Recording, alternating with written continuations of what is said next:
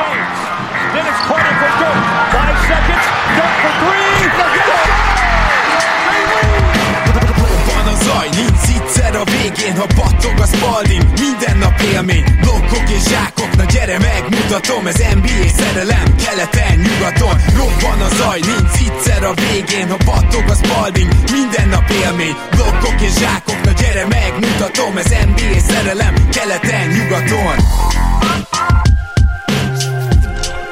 Éj jó, szép napot kívánok mindenkinek, Rédai Gábor vagyok, ez pedig itt a Rep City keleten-nyugaton podcast, és mint mindig most is itt van velem Zukály Zoltán, szia Zoli! Szia Gábor, sziasztok, örülök, hogy itt lehetek. Egészen elképesztő hétvégén vagyunk túl, te jó ég! 5000 forint fölött vásároltak a Rep City-nél, még mindig kaptok ajándékba egy Jordan zoknit a podcast promókóddal, és valószínűleg a Repcity-nél is, meg nálunk is, meg nálatok is, meg mindenkinél. Ez a hétvége a sportról szólt, elképesztően sok jó sportesemény volt, de most nem arról fogunk beszélgetni, hogy a Győr bajnokok ligáját nyert, és nem is arról, hogy elkezdődött a Giro d'Italia, hanem arról, hogy Bizony két hetedik meccs is volt, lezárultak a párharcok, és búcsúzkodni fogunk, és nem a rackets kezdjük, hanem mondjuk kezdjük azért inkább ezekkel a friss élményekkel, úgyhogy kezdjünk el búcsúzni a Denver Nuggets-tól.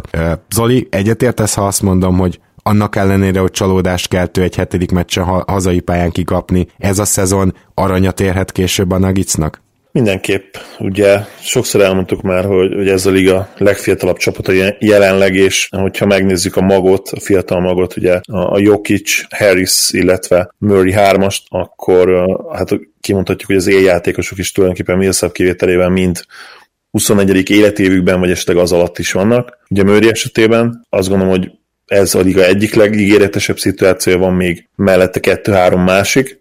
Van ennél nyilván még ígéretesebb szituáció, azt gondolom, de, de Nuggets is ott van a top három fiatal ö, csapatok között, ez most már talán nem lehet kérdés. Valóban csalódáskeltő a rajongóiknak, és szerintem nekik is, hogy, hogy így kaptak ki a hetedik meccsen, de az igazság, ez benne volt a pakliban, tehát az egész szezonra jellemző volt az, hogy a, a kiegészítő emberek, és hogyha Jokichoz mérten akár Harrisre vagy Murrayre is gondolom, mint kiegészítő emberek, nem úgy dobtak, mint ahogy, mint ahogy az kell a, a sikeres csapatjátékhoz, és nagyon leegyszerűsítve ez ez döntött most is, tehát ugye Jok is tudott bedobni két triplát az egész mérkőzésen, és egyébként 2 per 19-el végeztek, ha minden igaz, ami hát borzasztó. Egy ilyen mérkőzésen, amit egyébként négy ponttal veszítesz el. Hát igen, én, én azt gondolom, hogy mondjuk a, ha a playoff menetelést nézzük, akkor ez a csapat, ez megmutatta egyszerre azt is, hogy mennyi talent van benne, és megmutatta tényleg, amit te is itt megbújt azt hiszem a szavaidban, hogy bizony a tapasztalat az még nagyon hiányzott, mert ha összehasonlítjuk mondjuk a spurs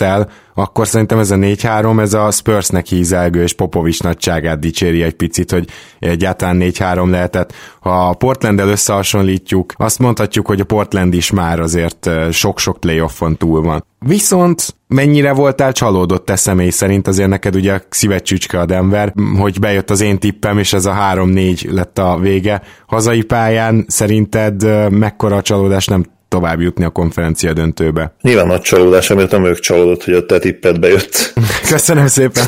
Talán egy kicsit még vigasztal is. De persze, még ha nem is vagyok egyébként Nugget szurkol, ugye Maverick szurkol vagyok, de azért ott vannak ugye a, a bandwagon csapataim között a raptors egyetemben. Nyilván csalódást kelt, és nekik is az. Egyébként nagyon tetszett Nikola Jokic nyilatkozata, gyakorlatilag magára vállalta a, a verességet, azt mondta, hogy, hogy nagyon sok dobást kihagyott, ami hát ugye rohadtul nem így volt, hiszen ő volt az egyetlen gyakorlatilag a csapatból, aki, akinek jól ment a dobás, Harris mellett talán még, de, de igen, az igazi vezér, ki nem mutogat, nem mondja azt passzív-agresszíven, hogy hát igen, nagyon sok üres dobást kihagytunk, hanem, hanem magában néz, és, és azt keresi, hogy ő hol lehetne még jobb. Nagyon jó kezekből van a, a Nuggets, én azt gondolom minden előre tekintve, és nyilván, mint, mint a legtöbb fiatal csapatnál, amelynek megvan már ez az igazi championship piece, mert azt gondolom, hogy Jokic ilyen, azt fog dönteni, hogy a mellette lévő fiatalok hogyan tudnak fejlődni, és hogyan tudnak vele menni együtt. Ugye volt a múltban nagyon sok olyan csapat, ahol, ahol egy fiatal mag egymást húzta, és együtt tudott fejlődni, és ez segítette őket fel végül a csúcsra. A Nuggetsnél is azt gondolom, hogy elsősorban ezt fog dönteni, illetve nyilván szerencsé is kell majd például ahhoz, hogy Michael Porter Jr. mondjuk egészséges legyen jövőre, állítólag teljesen egészséges, és a Summer League-ben játszani fog. Ő ugye egy olyan talentum, aki hát szintén átírhatja kicsit a, az előzetes elvárásokat, és esetleg még magasabbra teheti majd a lécet, hogyha, hogyha úgy tud játszani, ahogy, az, ahogy arra a tehetség egyébként predestinálna. Aztán nyilván vannak még érdekes kérdések rajta kívül is, ugye Paul Millsap 30 milliós csapatopció, hogyha nem hívják le, akkor én azt gondolom, hogy azért azzal egy nagyon jó játékos veszítene el a Nuggets, aki ebben a sorozatban egyébként szenzációs volt, leszámítva a hetedik meccset. Sajnos most neki is jött ki a lépés. Nem tudom, hogy kit tudnának igazolni helyette, ugye, hogyha ha nem hívják le csapatopciót, akkor 91 milliójuk lesz, ami azt jelenti, hogy kb. 18-19 milliós fizetés félne bele a sapka alatt. Nem hiszem, hogy a legnagyobb sztárokat ezzel meg lehet célozni, sőt, ugye biztos, hogy nem. Az ő fizetések olyan 30 millió környékén vagy a felett kezdődnek. Nem tudom, hogy esetleg, esetleg egy Brogdonnak beajánlani egy szerződést, de hogyha egy 20 millió szerződés beajánlasz egy Brogdonnak, az szinte biztosan meccselni fogja a Bucks, úgyhogy lehet, hogy a legjobb megoldás itt a Nuggets esetében az, hogy visszahívni Millsapot jövőre is, és, és együtt érni, együtt fejlődni tovább, aztán amikor lejár Millsap szerződése, lehet, hogy egy, egy kisebb összegért is hajlandó lenne maradni, és lehet, hogy addigra a Nuggets igazi contender érik. Igen, szerintem is ez a legjobb megoldás.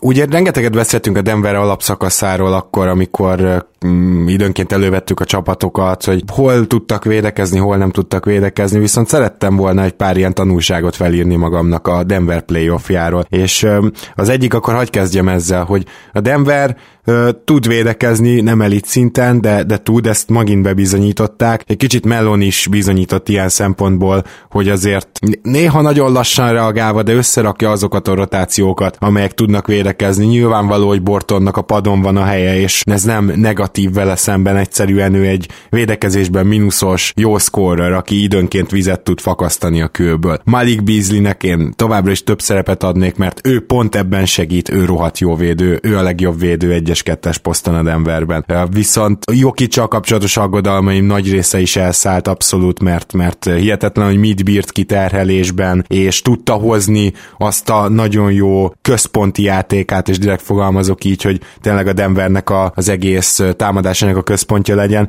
Mindeközben az említett Millsap a Denver védekezését fogja össze, és, és azt gondolom, hogy a Denver nem lett volna itt az alapszakaszban, hogyha nem lett volna a pár jó védekező hónapja, ez tudom, hogy hogy nem egy nagy mondás, de így van, és ez nagyon-nagyon sokban köszönhető volt Paul Millsapnek, úgyhogy ezért is értek teljesen egyet ezzel, amit mondtál, illetve ami még nagyon érdekes, hogy azért Tori Craig szerintem most szép lassan kiharcol magának egy korrekt szerződést, mert ő nagyon megmutatta, hogy, hogy, hogy ő egy playoffba való játékos. Abszolút. És azt se felejtsük el egyébként, hogy, hogy van még ebben Nuggets keretben azért olyan játékos, akik korábban már bizonyított. Én azt gondolom, hogy Hernán Gomez is legit NBA rotációs játékos, illetve Lásznak is egyébként voltak olyan hónapjai, sőt, talán már egy szezonja is, ahol, ahol bizonyította, hogy ő bizony elég, elég jó stretch for lehet, és akkor még ha nem számolom ugye a legnagyobb tehetséget, Michael Porter Jr.-t, akkor ott van egy, egy Jared Vanderbilt, akiből szintén lehet valami, vagy, vagy Tyler, Tyler Lydon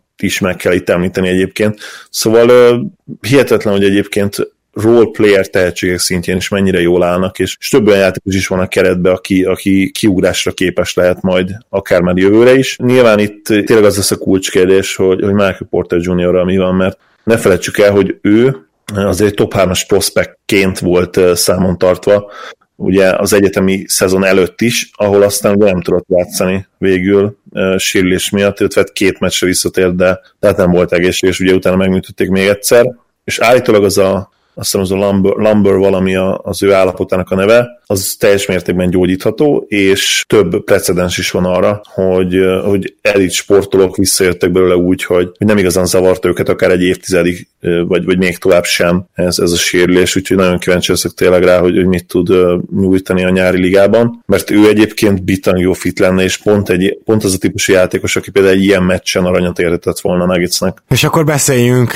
egy másik gárdáról is, mert hogy szintén fiatalokkal is telerakott, de ha, lehet, hogy amikor azt mondod, hogy a fiatalmak szempontjából Denver top 3 lehet, hogy a Filit még, még elég sorolod, szóval a Philadelphia-ról, ö, amelyik elképesztő talentmennyiséget gyűjtött össze ebben az évben, ugye gyakorlatilag Elton Brand rakta végül össze a hinkiféle kirakós darabjait, és egy szívszorító, ö, tényleg, vagy elszomorító vereség a Raptors ellen, de egy legendás széria. Én azt gondolom, hogy a Denver Portland is egy jó széria volt, de, de itt megkockáztatom, hogy itt ilyen all-time szintről beszélünk ennél a Philly Raptorsnál, és ezt mind a Philly szurkolók, mind a Raptors szurkoló társaim is abszolút így érzik. Kíváncsi vagyok, hogy a picit külső, nem annyira külső, de picit külső szemlélő, vagyis te is egyetértesz ezzel. Izgalmas szempontjában mindenképpen, tehát minden idők egyik legkiegyensúlyozottabb konferencia elődöntője volt, ez azt hiszem nem lett kérdés, ha csak az utolsó mérkőzésben indulunk ki, ugye egy utolsó másodperces buzzer döntött az NBA történetében először Game 7 buzzer beaterrel, úgyhogy mindenképpen azt, azt adom, hogy, hogy az egyik legizgalmasabb párharc volt, amit valaha láttam. Azt nem mondanám, hogy a legszínvonalasabb. Én, én úgy éreztem, hogy, hogy mindkét csapatnak azért voltak gyengébb mérkőzései, illetve olyan játékelemek, amelyekben hát nem feltétlenül kikényszerített hibák miatt nem voltak jók, hanem egyszerűen indisponáltság volt jelen a csapatoknál, ugye a, a temérdek kihagyott üres dobás például a Raptors részéről akár ezen a mérkőzésen is szerintem egyértelműen ide vezethető vissza. Hatalmas volt a tét nyilván, tehát ezt, ezt nem lehet elvitatni. Ezt éreztem egyébként a, a Nuggets Blazers-en is. A, a csapatok tudták azt, hogy itt be kell dobni minden áron ezeket a dobásokat, és pontosan ezért maradtak ki Igen. szinte, szinte kivétel nélkül. Kawai sem dobott jól egyébként, aki végül 41 ponttal végzett, és ezzel hihetetlen buzzerrel. Mégsem mondanám azt, hogy, hogy akár ez ott volt a három legjobb meccse között ebben a párharcban. Lehet, hogy csak a negyedik helyre sorolnám. A, a Sixers-re visszatérve, ugye mégiscsak most róluk beszéljünk elsősorban, ugyanaz igaz, mint a Nuggetsre, hogy, hogy a liga egyik legjobb fiatal magja az övék. Én is azt gondolom, hogy most még, most még legalábbis előrébb kellene sorolni őket, mint, mint a Nuggets ország. Hát talán az első helyre raktam őket egyébként.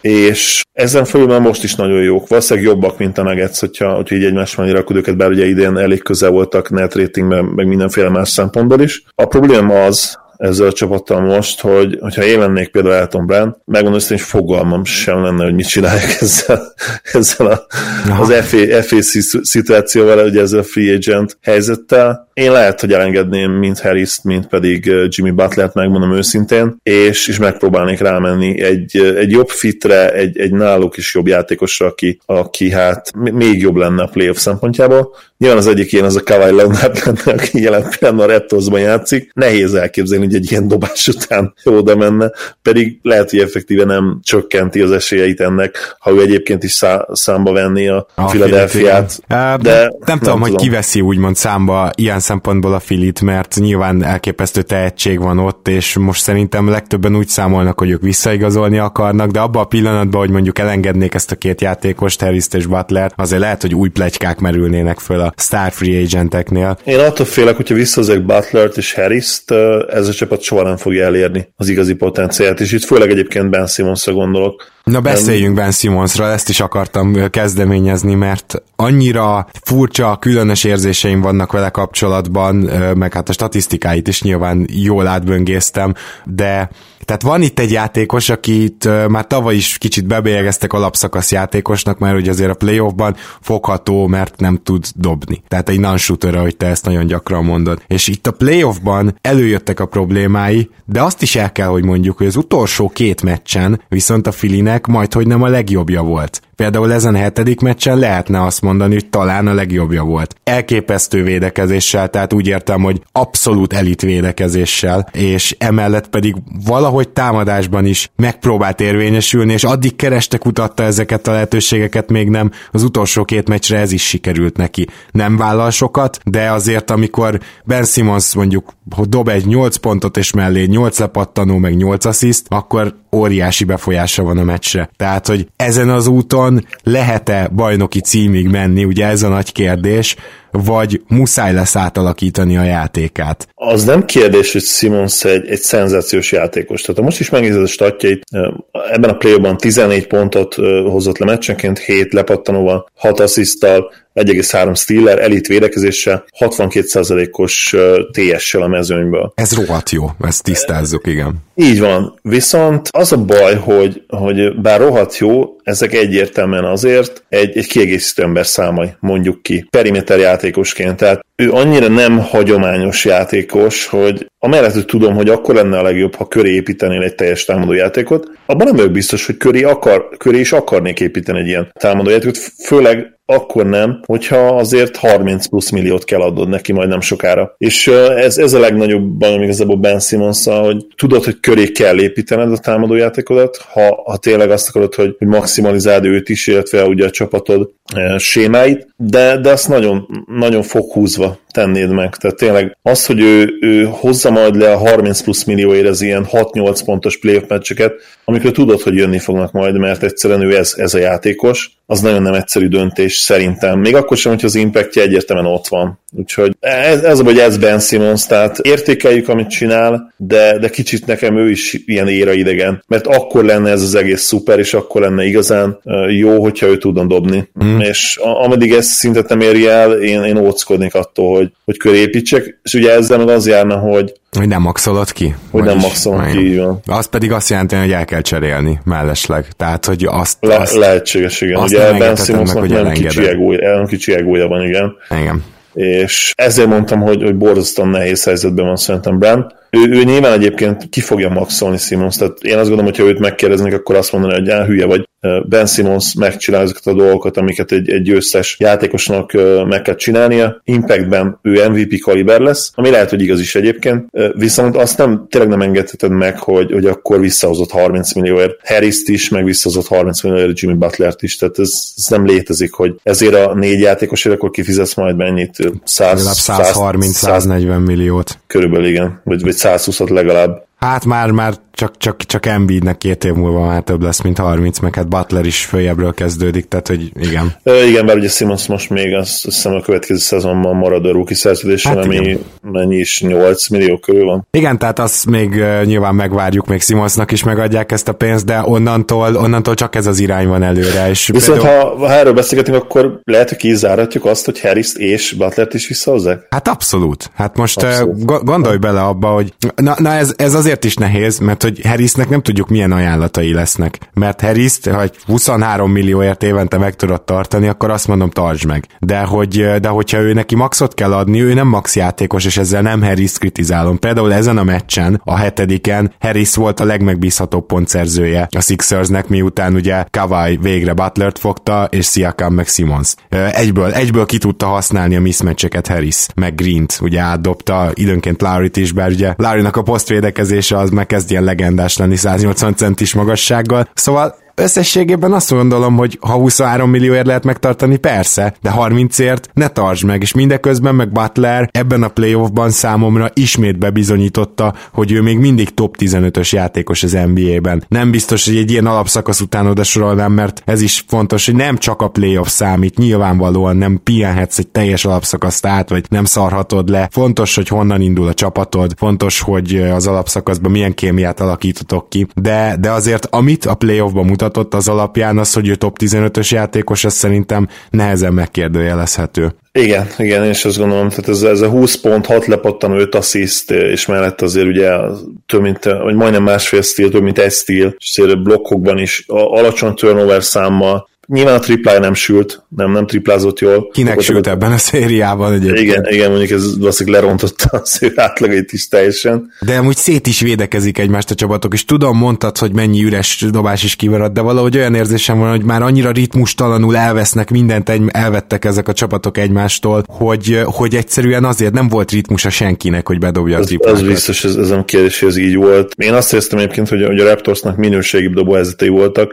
ez természetesen igaz volt a, a nuggets és úgyhogy kíváncsi leszek majd, hogyha Pándi Gergő barátunk hozza az üres dobások statisztikát, biztos vagyok benne, hogy, hogy el fogom sírni magam, amikor meglátom majd a, a Nuggets statjait például, de a Raptorsnál is ugyanez lett volna helyzet, és egyébként nagyon érdekes, hogy mennyire hasonló volt a két Game 7, csak itt a Raptors egy, egy extra klasszis teljesítménnyel még, illetve némi szerencsével a maga javára tudta fordítani végén az eseményeket. Nagyon, nagyon érdekes ez a Sixers tényleg, csak ismételni tudom magam, nem lennék Elton Brand helyében. Azt se tudnám megmondani tényleg, hogy, hogy, lehet, hogy lehet, hogy az is jobb, ha Simons kezébe odarakod a labdát jövőre, és, és Harris tényleg off-ból játszhat, és Jimmy Butler nem hozod vissza. Annak ellenére, hogy jobb játékos Jimmy Butler nyilvánvalóan, mint, mint Harris. És mint Simons jelenleg. És mint Simons jelenleg, Igen. így van. Igen, ez, ez egy nagyon nagy döntés. Kérdés, hogy Brad Brown-nal fog ezzel, ezzel kapcsolatban beszélgetni. Most mi hétfőn, kora délután vesszük fel a podcastet, ti hétfő este fogjátok leghamarabb meghallgatni. Jelen pillanatban még nem, nem tudok arról, hogy Brad Brown-t elmozították volna a pozíciójából, de azért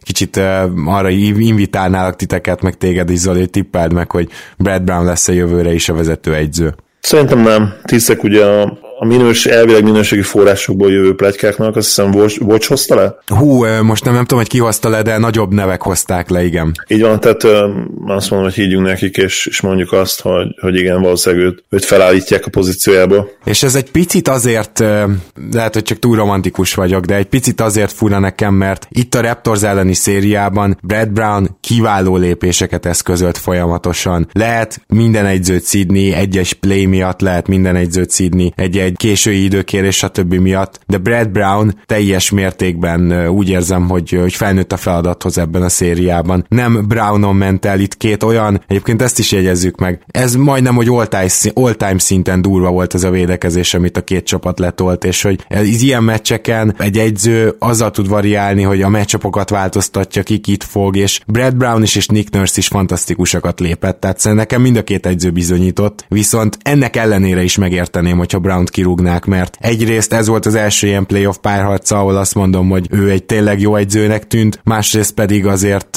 a Simons problémát nem tudta rendesen kezelni, most már több éve. Igazából vannak olyan jelek, ami alapján nem biztos, hogy vele tudsz felérni a bajnoki címig. Igen, hát mindenképpen egyetértek. Nagyon szimpatikus volt a nyilatkozata is egyébként most a verség után, amikor kérdezték arról, hogy mi volt, mit érzett akkor, amikor látta, hogy a Joel Embiidet sír, sírva fakadni a pályán.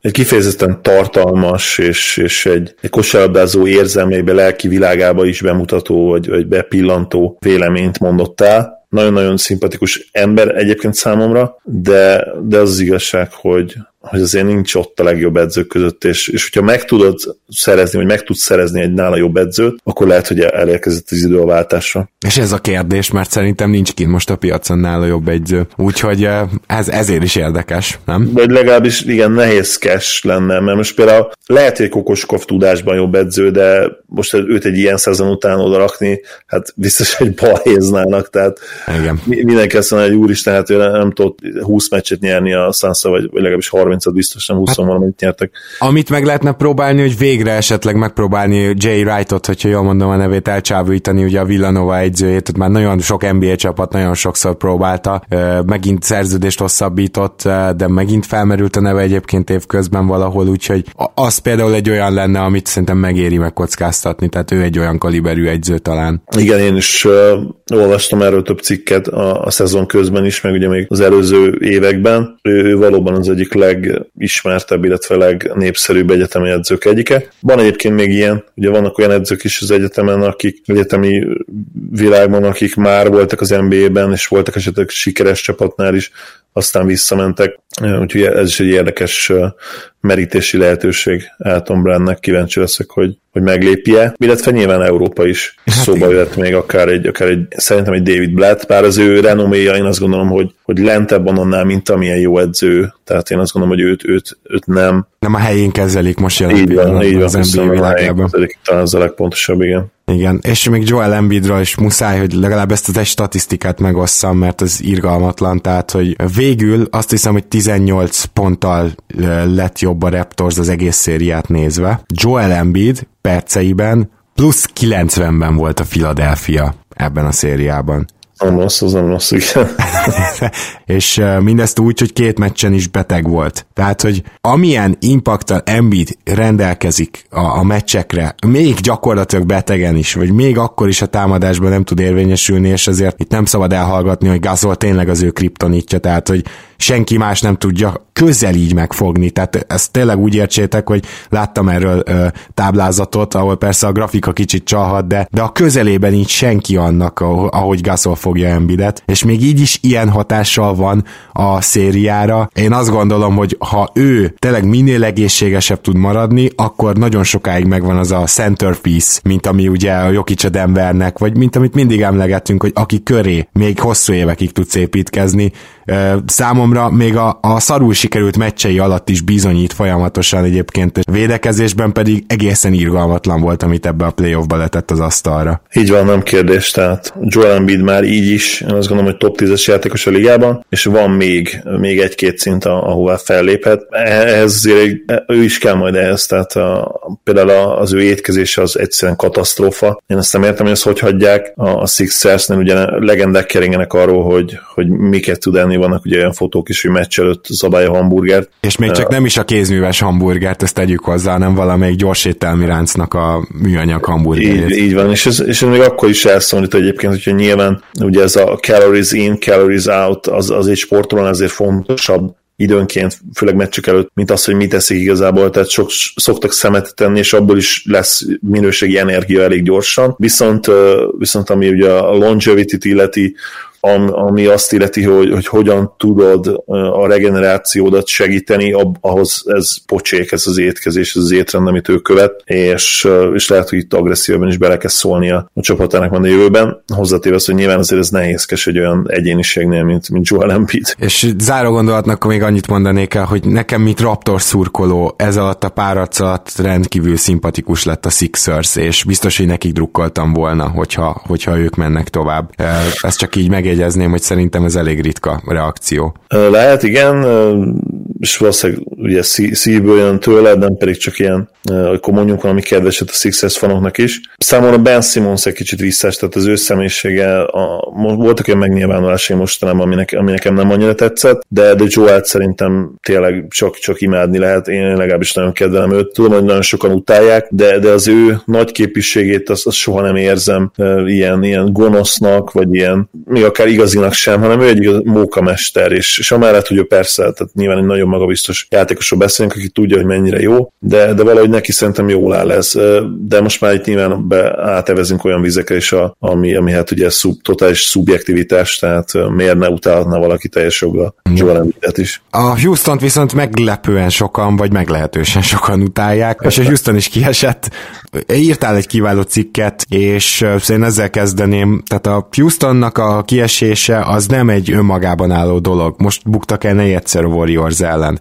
Ráadásul úgy, hogy igazi zicser volt ez így, úgy, hogy Durant megsérült. Már a, már a, ugye a harmadik, bocsánat, tehát ötödik meccset is meg kellett volna nyerni, nem hogy még a hatodikat. És te írtál egy cikket, amiben nagyon érdekes dologra világítasz rá, mégpedig arra, hogy a Houston egy teljesen különböző irányba indul el, mint a liga nagyon nagy része, és még nem is csak a tényleg elképesztő labdajáratásra hangsúlyt fektető csapatok, mint mondjuk a Golden State Warriors vagy a Utah Jazz ezzel szemben brutális százalékban van jelen náluk az ISO basketball, hanem még azoknál a csapatoknál is, akik merik használni ezt az ISO-t, és statikusabbak, mint mondjuk a Bucks. Még hozzájuk képest is kirívó az, amit a Houston csinál. Igen, ugye ha százalékosan megnézzük, akkor megduplázzák a második helyzet okc és van 16 másik csapat, amennyi egyenesen háromszor annyi ISO játékot hívnak, ugye háromszor többet.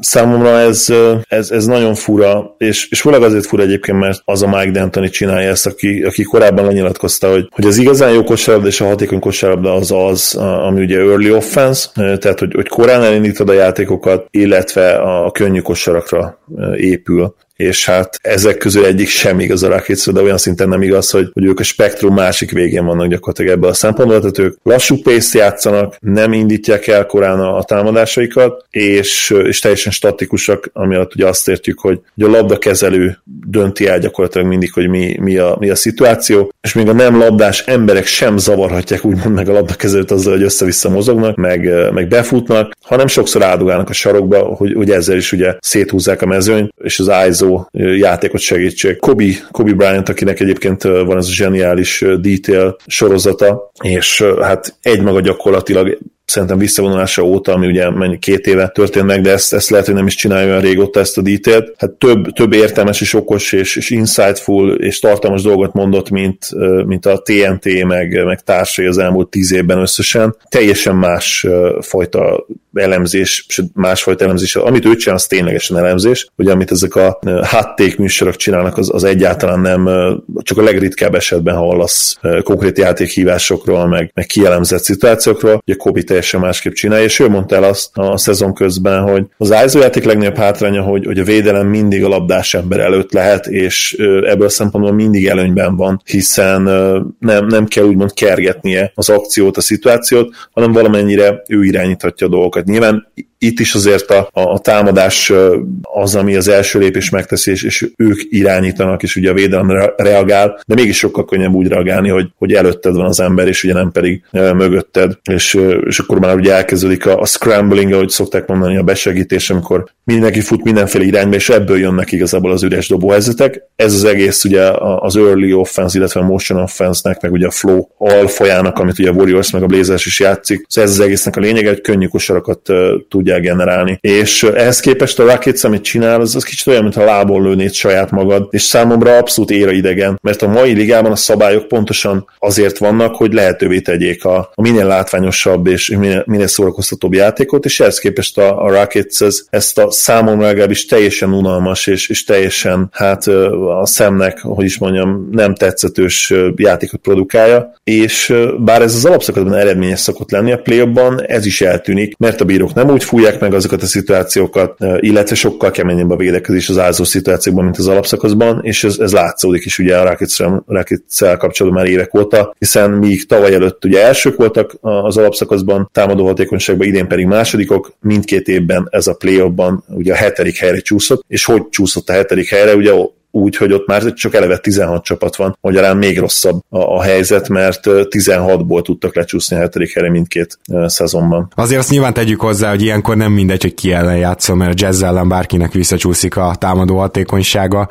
mindeközben meg mondjuk a Clippers ellen nem annyira valószínű, tehát hogy e, ezek, ezek nagyon befolyásoló tényezők, ettől ez nem veszi el a mondandód lényegét szerintem, hogy a playoffban, a lelassult meccseken ez is kevésbé lesz hatékony. De a másik érdekesség az az, hogy a Rocketsnak így is tavaly is és idén is volt reális esélye arra, hogy akár bajnok legyen. Tehát ugye valaki beírta a csoportban, emlékszem kicsoda, hogy hát ha a Rakica nem pontosan így a tudása szerint játszott volna, akkor szorosabb meccseket játszhatott volna.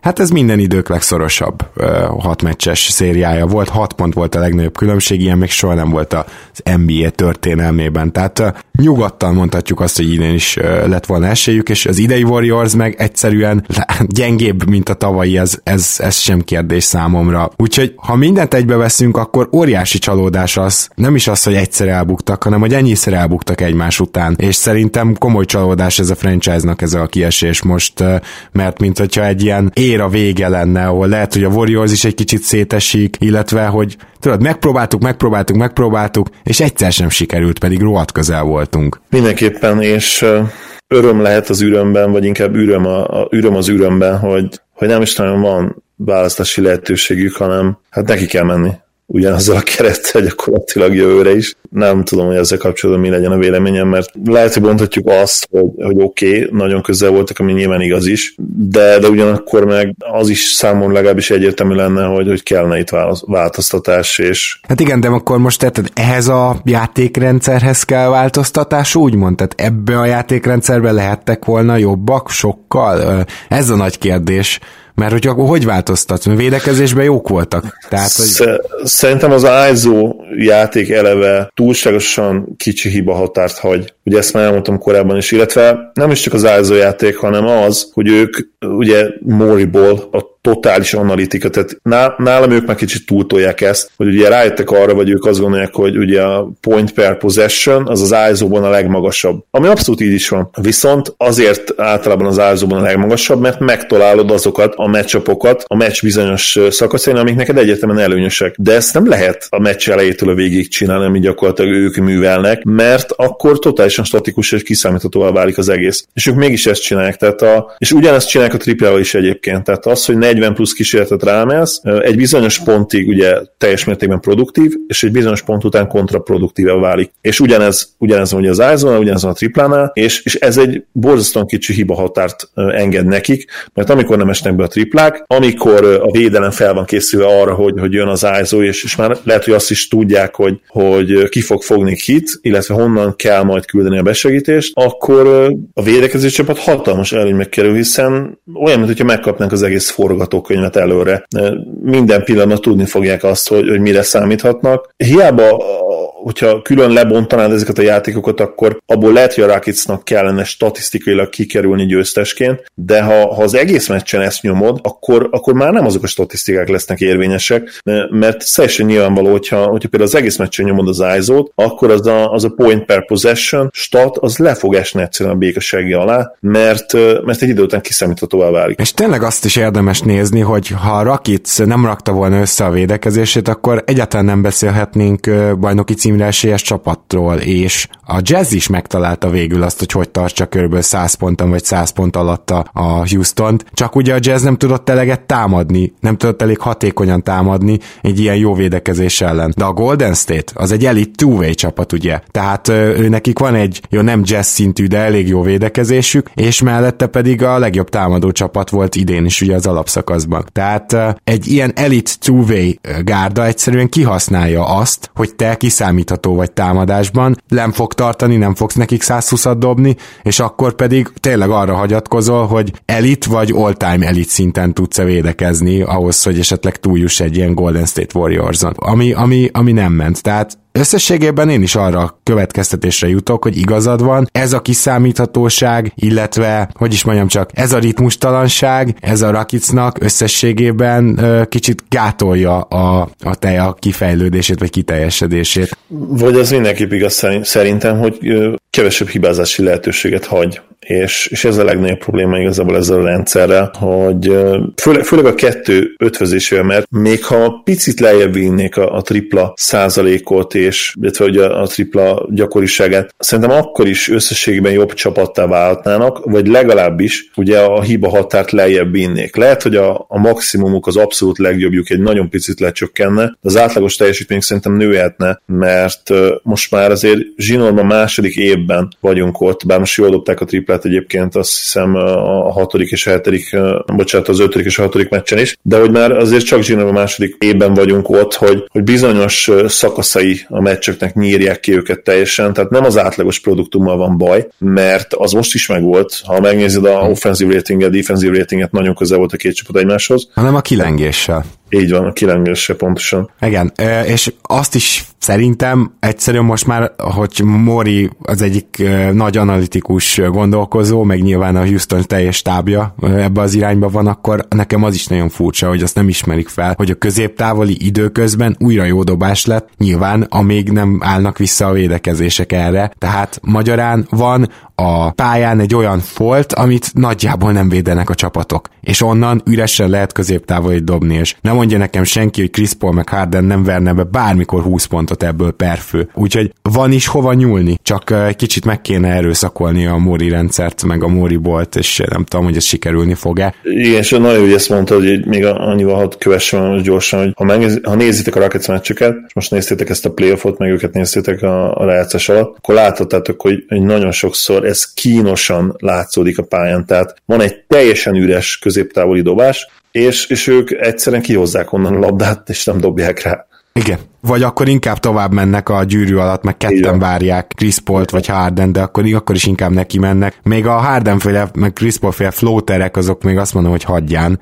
Nagyjából mennek, igen. És ugye CP egyébként talán az utolsó meccsen pont azért azért, azért bedobott jó pár középtávolit. Igen. Ezt kellett volna szerintem hamarabb csinálni, főleg, hogy ő egyébként a posztján, hát vagy ő, vagy Curry ugye a minden idők legjobb középtávoli dobója, valószínűleg ott ketten ott vannak az első helyen, Curry azért lehet, hogy kicsivel jobb, de ugye Paul, Paul is biztos, hogy ott van a top kettőben. Igen, és akkor innentől nem is kell mit mondani, csak annyit, hogy ezt nem kihasználni, abból nagyon fura. Na jó, kezdjük el beharangozni akkor a két konferencia döntőt, és akkor kezdjük nyugaton, ha már ott vagyunk. Mit vársz a Golden State Portland párharcnál? Egy rövid Denveres kérdésre adj választ, mert tudom, hogy hasonlít a véleményünk, és egyáltalán nem lebecsülés a Portland szempontjából, de mind a két csapatnak szörnyű meccsap a Golden State, de a Denvernek talán egy picit kevésbé, mint a Portlandnek, nem gondolod? Hogyha az alapszakaszban indulunk ki, akkor ez nem lenne igaz semmiképp sem, de de én, én itt az alapszakasz meccseket lehet, hogy kidobtam volna kukába. Nyilvánvaló, hogy, hogy egy Warriors Nuggets párosznál is, és azért valamennyire sima Warriors győzelmet tippeltem volna, de ott lehet, hogy hat meccset mondtam volna. Valahogy úgy éreztem, hogy ugye Nuggets talán talentbe, tehát meg ugye mélységbe, ami, ami azért fontos lehet, jobb, mint a Blazers, még akkor is, hogy egyébként ez ebben a párazban ugye nem feltétlenül jött ki. Illetve talán fontos szempont lehetett volna, hogy, hogy míg hát Lilardra és McCallumra azért, azért van embere a, a Warriorsnak, Jokicra nem nagyon van, tehát ő, ő elég, elég, jó Green ellen, és, és ott azért ki kellett volna valamit találni. Más kérdés, hogy egyébként védekezésben azért nyilván Jokicsot is hát megfingatták volna elég keményen, azért neki, bár lehet, hogy csak akkor, hogyha Green ugye bedobta volna a tripláit, valószínűleg teljesen visszaálltak volna róla a párharc elején is tök üresen hagyták volna, aztán, ha be tudja dobni, akkor, akkor ugye változtatunk. Ez egy érdekes dolog lett volna, hát sose tudjuk már meg. De az a bajom, hogy szóval Kenter is biztos, hogy jó pár támadó pattanót le tud szedni meg abból, de, de ugye a maradékát nem fogja tudni annak, amit Jokic tud, és, és még olyan pattanózó sincs, mint Jokic, pedig ha valahol meg lehet fogni ugye a Golden State Warriors-t, akkor az ez. Nyilván nem egy Houstonnak, ami még a Warriorsnál is gyengébb pattanózó csapat volt az alapszakaszban, de a Portland viszont egy jó pattanózó csapat. És, a, uh, mindeket, a Denver meg ugye elit, tehát a Denver az egyik legjobb pattanózó csapat volt. Igen, itt lehetett volna esély, és uh, itt, itt kell beszélnünk majd Nurkicsról, mert az például, hogy, hogy az alapszakasz, és akkor itt most meg kanyarodjunk rá a tényleges párharcra, az, hogy az alapszakasz párharc 2-2 lett a Blazers és a Warriors között, hát ebben a 6 hatós szerepet játszott Yusuf Nurkic, aki sajnos nem lesz most, és én úgy érzem, hogy vele az egyetlen matchup előny is megy gyakorlatilag a kukába. Így van. Csak abba most, bele... Most elküldtem Nurkicsot a kukába, nem így akartam Nem, nem, nem, a matchup előnyt küldted a kukába, de Szuper. De tényleg, tehát most csak, csak abba belegondolni itt ennél a párarcnál, hogy itt majd Körin, meg Tomzonon, meg Duranten három embernek védekeznie kell. És Aminu meg Harkless ketten vannak. Értitek, hogy mire és, gondolok? És lehet, hogy húd nem lesz, ugye ez a hyperextended knee. E, igen, tehát hogy itt, itt majd McCallum meg Lillard igazából valószínűséggel nem bújtatható. De, ami, ami nem volt igaz a Denver elleni párharcban. Tehát ott nagyjából bújtathatóak voltak. E, igen, kérdés ugye az, hogy Durant játszik-e. Tehát ugye ebben sem vagyunk százszerzékig biztosak. Én azt gondolom, hogy azért valószínűleg játszani fog. Most még lesz talán két teljes nap szünet, és szerdán kezdődik talán a párharc. Megnézem most addig. Mindenképpen ez nagyon fontos lesz, hiszen hogyha a Durant már az első mestől játszani tud, akkor valóban nem, nem tudom egyszerűen elképzelni, hogy... Hogy hogy fogja meg a Blazers a Warriors-t. Így van, meg hogy hol legyen. Még a másik ilyen, hogy annyira gyönyörű a Portlandnek ez a szezonja, és annyira mesébe illő, és amikor búcsúzkodunk tőlük, akkor akkor nagyon, nagyon nagy dicséreteket fogok kiosztani, viszont... Már, már el is búcsúztattad szegényeket viszont, viszont meg gyakorlatilag most előre így van, el kell, hogy búcsúztassam őket, és nem azért, mert a Warriors az a két-három évvel ezelőtti Warriors, vagy nem erről van szó, hanem jó a Portland, egymásért küzdenek, fantasztikus csapatmunkát látunk, de nekik nagyon rossz matchup egy playoff Warriors, és nem, nem így akarom mondani, hogy a playoff Warriors, amelyik hattal feljebb kapcsolat, hanem a playoff játékon belül a Warriors egyszerűen mm. annyira szörnyű matchup, hogy nem tudom elképzelni, hogy, hogy egynél több meccset hogy fognak nyerni. Én is ugyanezen véleményem vagyok, és, és esküszöm, hogy nem azért, mert Butthurt vagyok ugye a Denver széria miatt. Kifejezetten szimpatikus csapat egyébként ez a Blazers, annak ellenére, hogy mi mindig leírjuk. Én legalábbis ugye mindig leírom őket. Természetesen folytatom a sor mintet, mert ugye miért most hagynám abba, és most is le fogom írni őket. Ez lehet, hogy jó jel a Blazers szurkolók. Le, lehet egyébként igen, bár hozzáteszem, hogy azért bajnoki címekben, vagy akár konferencia döntőkben még azért nem bővelkednek, és nyilván azért, azért ezért játszák ők is ezt a játékot, már ugye egy perennial évről évre play jutó csapatról beszélünk, de, de tényleg, még hogyha így megerőszakolom a gondolatmenetemet, akkor sem találok egyszerűen Nurkic nélkül meccsap előnyt. Hogyha Nurkic játszana, nem azt mondom, hogy őket tippelni a továbbjutónak, de, de azért nyilván más véleményen lennék, és, és lehet, hogy akkor azért is, mert, mert a nuggets is könnyebben ejtették volna ki esetleg hat mérkőzésen. Azért nyilvánvalóan Nurkicsal ez egy lényegesen jobb csapat, és visszatérve arra, hogy, hogy mondhatod, hogy nem azért, mert hogy a Warriors emelt azért jó pár szintet a playoffra, azért egy-kettőt biztos vagyok benne, hogy emeltek. Persze, persze, csak és azt mondom, hogy kifejezetten itt maga a playoff basketball. Értelek, persze, abszolút. Mm. Ne, nem, nem tudok. Talán az egyetlen esély az az, hogyha ha Lillard és McCallum egyszerre őrül meg hét meccsre, de hát őszintén erre mennyi az esély? Hát uh, nyilván semmi, meg őket szerencsétleneket meg lehet fogni. Tehát ahogy Lilardot fogta a Denver ezen a hetedik meccsen, ezt, ezt meg ehhez nem kellenek feltétlenül elitvédők, ez két védő kell egyszerre.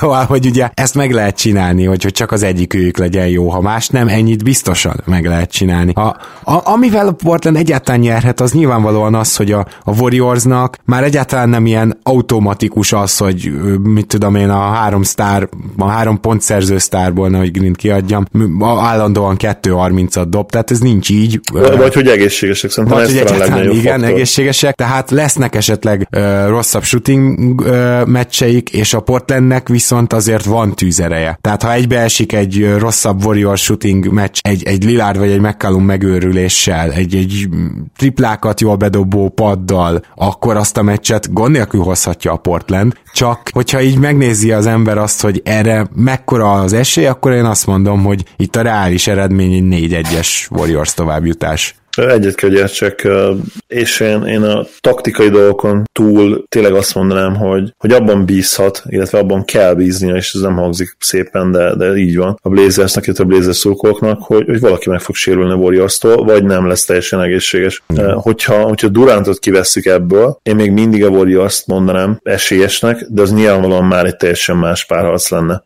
Abszolút, abszolút.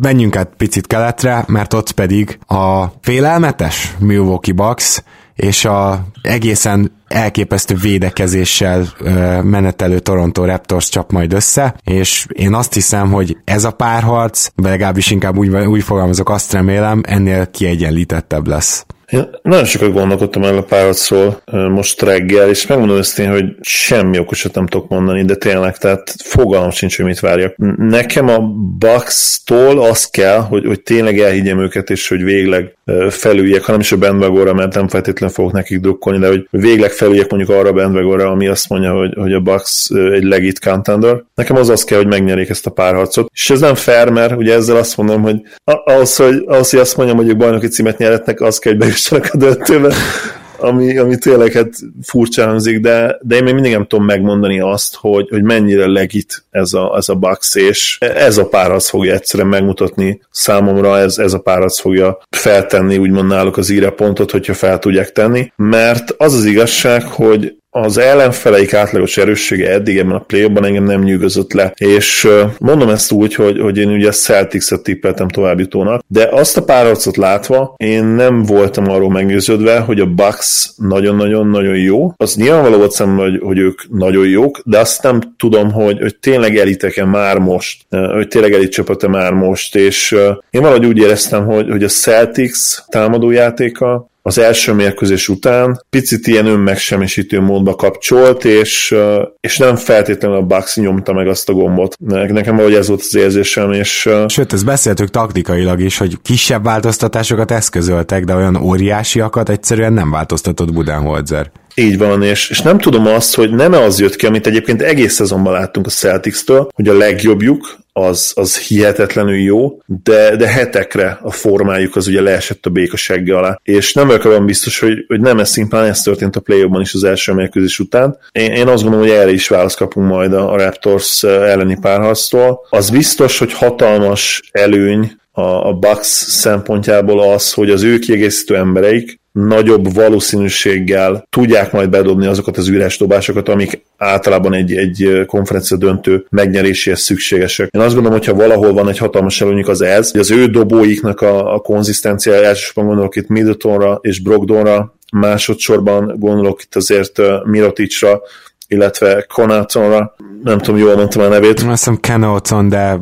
Kenauton, igen. Meg. meg nyilván George Hillre is, aki, aki ugye szintén elképesztő formában játszik, és hát ő azért mondhatjuk, hogy elit tripla dobó, és, mi, és bár nem ennyire igaz rá, de azért ugye Bledsoe is, hogyha, hogyha úgy alakul, azért be tudja dobni ilyen 35-36 százalékkal őket. Szóval összességében az ő dobó állományukat erősebbnek, konzisztensebbnek érzem, és ez azért nagyon fontos és döntő is lehet, mert közhelyes lesz, és talán ismételni fogom magam, de, de tényleg azt látjuk most is folyamatosan, hogy, hogy szinte mindig az a csapat nyer, aki, akinek a, a kiegészítő emberi be tudják dobálni a triplákat. Most is, most is ezt várom, és hm. erre azért nagyobb esély van a Bucksnak, mint a Raptorsnak. Az eddigiek alapján hozzáteszem, mert Lauri egyébként ugye hozott már le több elit tripladobó szezon, Kava is hozott le több ilyen szezont, Green abszolút elit tripladobó, de valamiért eddig nem úgy megy nekik. Például most ugye Kawhi Leonard egy, egy hihetetlen rossz streakben van benne, ami a triplát illeti, és nem vagyok abban biztos, hogy ezek beleférjenek egy Bucks ellen. Igen, például az nagyon érdekes volt, hogy a Fili úgy fogta a hát úgy, úgy az volt a fő felfogás a védekezésben, hogy Larit és Green-t akkor sem hagy, hagyják el, hogyha nem tudom, a fene-fené teszik, nem segítettek le róluk. Gyakorlatilag amint átlépték a felező vonalat, őket szorosan fogták, a többiekről pedig lesegítettek, és azért tehették ezt meg, mert olyan hatalmas a fili, tényleg, tehát ennyi kart, ennyi magasságot. Egyszerűen ez a három ember volt, akiről így vagy úgy lesegíthetsz, és ezt, ezt folyamatosan meg is tették, és jól is védekeztek. Na most a Bucksról régen ugye elmondtuk, hogy hát ők a nagy kartenger, hát közük sincsen most a Filinek a, a magasságához, atletikusságához, de azért magas és atletikus csapat. Csak azt akarom ezzel mondani, hogy szerintem a Filinek a taktikáját teljesen nem fogja tudni a Bucks hozni, és lehet, hogy vagy több, vagy jobb ö, dobóhelyzete lehet a Raptorsnak. Ebbe bízhat a Raptors, mert amit elmondtál, az teljesen igaz. Tehát nagyon nehéz lenne azzal számolni, hogy ennyi jó tripla dobó közül nem lesz legalább kettő-három, aki bevág négy-öt triplát. Mert és, ez... és ugye nem is említettem még azt a Brook Lopez-t, aki idén szenzációsan dobja a triplet. Így van. A másik probléma a Raptors szempontjából, hogy az egyetlen olyan védő, aki legalább egy picit belesik abba a kategóriába, hogy lassíthatja uh, Antetokumpót, az, az, az nem gazol ezúttal, hanem ugye Ibaka és nagyon jó meccse volt meg minden, de hogyha Ibakán múlik egy pár harc, bármennyire is, már nem vagyok nyugodt. Cserébe viszont Kawait, akár maga Jannis is, vagy Middleton is tudják fogni, ott tudják cserélgetni a minőségi embereket. Tehát sokkal inkább mondhatjuk azt, hogy a Toronto legjobbjára van embere a Bucksnak, mint hogy a Bucks legjobbjára van embere a Raptorsnak. Cserébe viszont a Raptors csapat védekezése az három szinten van a fölött, amit a Bucks szerintem úgy álmodni tudna. Úgyhogy, úgyhogy ezt is érdemes lesz nézni, hogy elképzelhető, hogy itt látunk majd olyan meccseket, ahol Antetokumpo dob 50-et, de a többieket meg le tudja védekezni a Raptors. Nem húznál itt egy meglepetést, és mondjuk kicsit elfelejteni azt, hogy ugye Antetokompót mindenképpen magassal kell védened, és azt mondani Kaválynak, hogy figyelj, van ez a kihívás, és arra van most szükségünk tőled, hogy visszamenjél a Defensive Player of the Year szintedre, és, és tekintsd személyes kihívásnak, hogy te le fogod venni Janniszt a pályáról kérdés itt az, hogy mi, mi lehet a, a kockázat, illetve mi lehet a megtérülés. Ha nagyobb lehet a megtérülés, és azt mondod, hogy ha Jannis kiveszük teljesen, akkor gyakorlatilag a Bucks meghal, és nem, és nem tud meccset nyerni. Ha, ha ez benne lehet, vagy legalábbis nehezen tud ugye meccset nyerni, fogalmazunk így inkább, akkor én lehet, hogy megpróbálnám ezt fejében, viszont ha úgy vagy vele, hogy, hogy Kawai effektíven nem is esik ki a másik oldalról, de legalábbis ugye erősen limitálni fogja majd őt ez az effort, illetve ugye benne van a, a falt probléma lehetősége is, akkor, akkor nem rakod rá az elejétől, de, de szerintem el kellene gondolkodni azon, mert ha van fizikailag, illetve nyilván agyban, tudásban, védekező IQ-ban játékos, aki le tudja lassítani Janniszt, az egyértelműen Kawhi Leonard. Ezzel az a bajom, hogy én ezt nem teljesen gondolom, itt szkeptikus vagyok ezzel kapcsolatban, mert milyen stratégiával lassítaná le őt? Meg tudja akadályozni, anélkül, hogy kockáztatott, hogy komoly fal problémákba kerüljön, a lepördüléseit, azt, hogy valahogy bejusson, vagy beseggelje őt a palánk alá. Szerintem nem. Ott viszont akkora magasság és ö, ö, gyakorlatilag karfesztávolság különbség van, hogy teljesen mindegy, hogy Kawai ö, mit csinál a hóna alatt. Tehát, hogy én Ugyanakkor a wingspan a két játékosnak 7-6. Hát igen, csak hogy a Antetokumpo-nak így is a standing reach egy 25 centivel magasabb, vagy 20 centivel. Hmm, szerintem nincs, nincs olyan nagyon, tehát azért nem hiszem, hogy 20 centivel nagyobb, hát sőt, uh, szerintem maximum 8-9 centis különbség lehet. Tehát Kawai én azt gondolom, hogy fizikailag is azért felveszi a versenyt abszolút Jannisszal, bármennyire is különleges görög. Ugye, uh, hát akkor ez az, amiben nem értünk egyet, szóval szerintem nem. De, de ez, ez egyszerűen matek szerintem, tehát ez, szerintem ez nem egyetértés kérdése, ugye ki tudjuk számolni, hát Kawai 201 centi, Jánisz messze nincsen 7 láb, mint ahogy mondják róla, ő inkább ilyen, ilyen 210 centi körül van. Hát 212-t azért adjunk már meg neki a Wikipedia Biztos, hogy nincs 212 közében, és ugye Dirk fél feje magasabb nála, amikor egymás mellett állnak. Szóval maximum 210 centi, de, de inkább szerintem ilyen 200, 208 lehet ugye cipőben, viszont a Wingspan terén ugyanott van, tehát 7-5-7-6 környéken. Szerintem, ha van játékos, aki, aki ott van a közelben, akkor, akkor ez nyilván Kawai. Hozzáteszem, hogy, hogy nyilván Sziakamot ráteheted már a meccs elejétől, és azt mondod, hogy, hogy ő gyakorlatilag nyilván gyorsaságban nem, de, de fizikumban nagyon hasonló azért, tehát még hasonlóbb, mint, mint Jannis, ugye neki is egy, van egy brutális wingspanje. Hát csak Viszont a problémám, ez, a problémám ezzel az, hogy Kawai sokkal, sokkal, sokkal jobb védő, amennyiben persze igazán úgy, úgy be van, ugye van ez a dialed in betárcsázva, magyarul viccesen hangzik, szerintem kezdjük el használni, és akkor hát el tudjuk terjeszteni. Tehát amikor Kawai betárcsázik, és nem úgy, mint a régi szar internet, ami ugye hát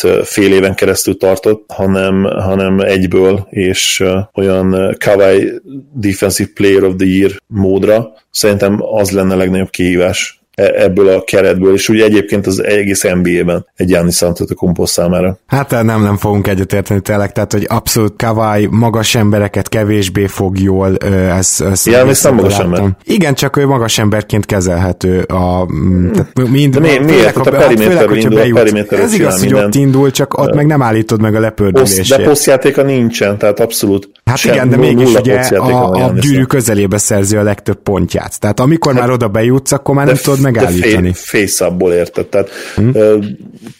Pont, hogy megvan az a lábmunkája, ami, ami szerintem lelassíthatna Jannis. Most nyilván nem azt mondom, hogy meg tudná állítani, mert Jannis nem lehet megállítani. Persze, tehát itt a cél az, hogy lelassítsuk, ez egyértelmű. Most például Sziakam ehhez gyenge. Tehát, hogy Sziakamot beseggelné bármikor, vagy berakná az első sorba. Nem tudom, de Jannis nekem még, oké, okay, nagyon sokat erősödött, de Jannis még mindig nem az a játékos, aki ő azért erőcsatárokat beseggel, tehát ő még mindig inkább azért szálkás, mint ilyen hatalmas izomkolosszus. Szerintem ő azért nem, nem, a, nem, őt nem a, tőle nem azért kell félni, mert ő, ő úgy aláz meg, mint Shaq. Ugye Jó, azt Shaq értem, csak most Sziakamra néz rá. Tehát Sziakamot Jimmy Butler is beseggelte többször.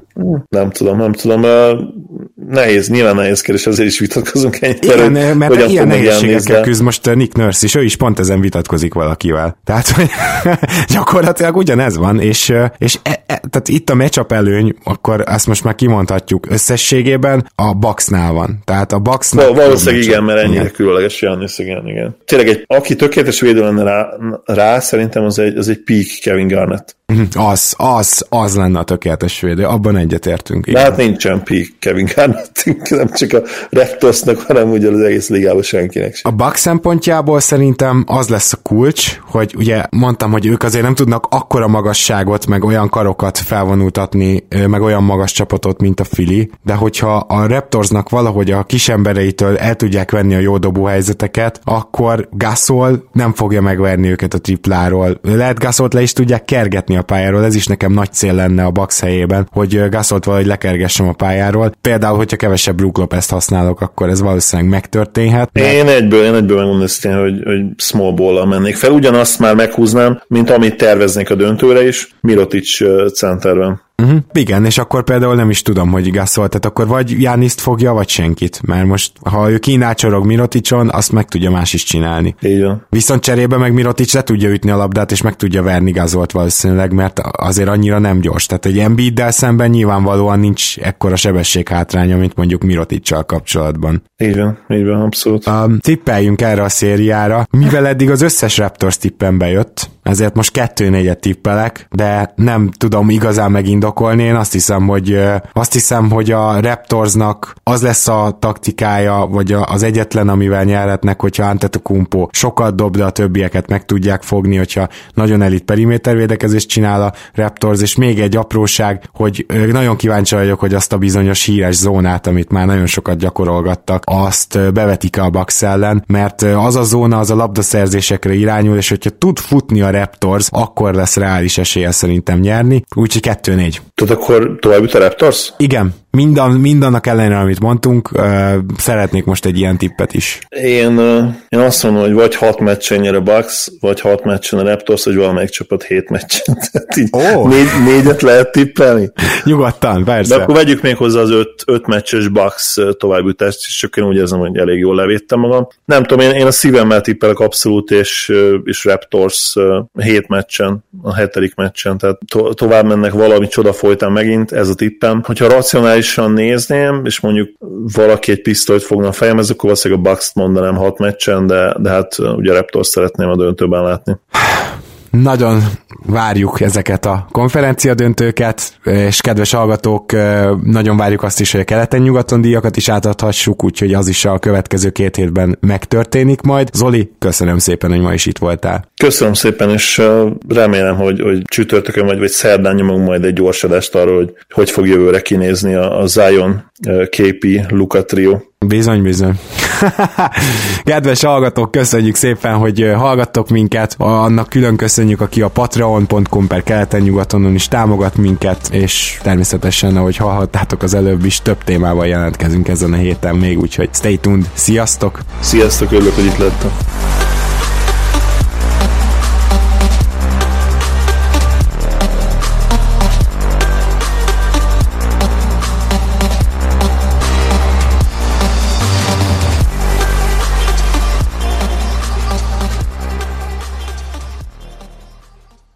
Ha más podcastekre is kíváncsi vagy, hallgassd meg a Béton műsor ajánlóját.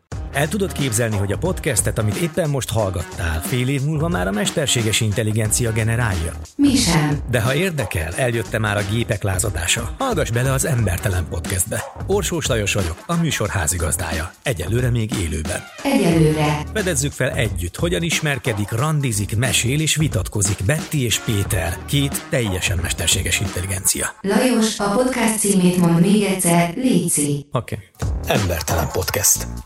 Ez a műsor a Béton közösség tagja.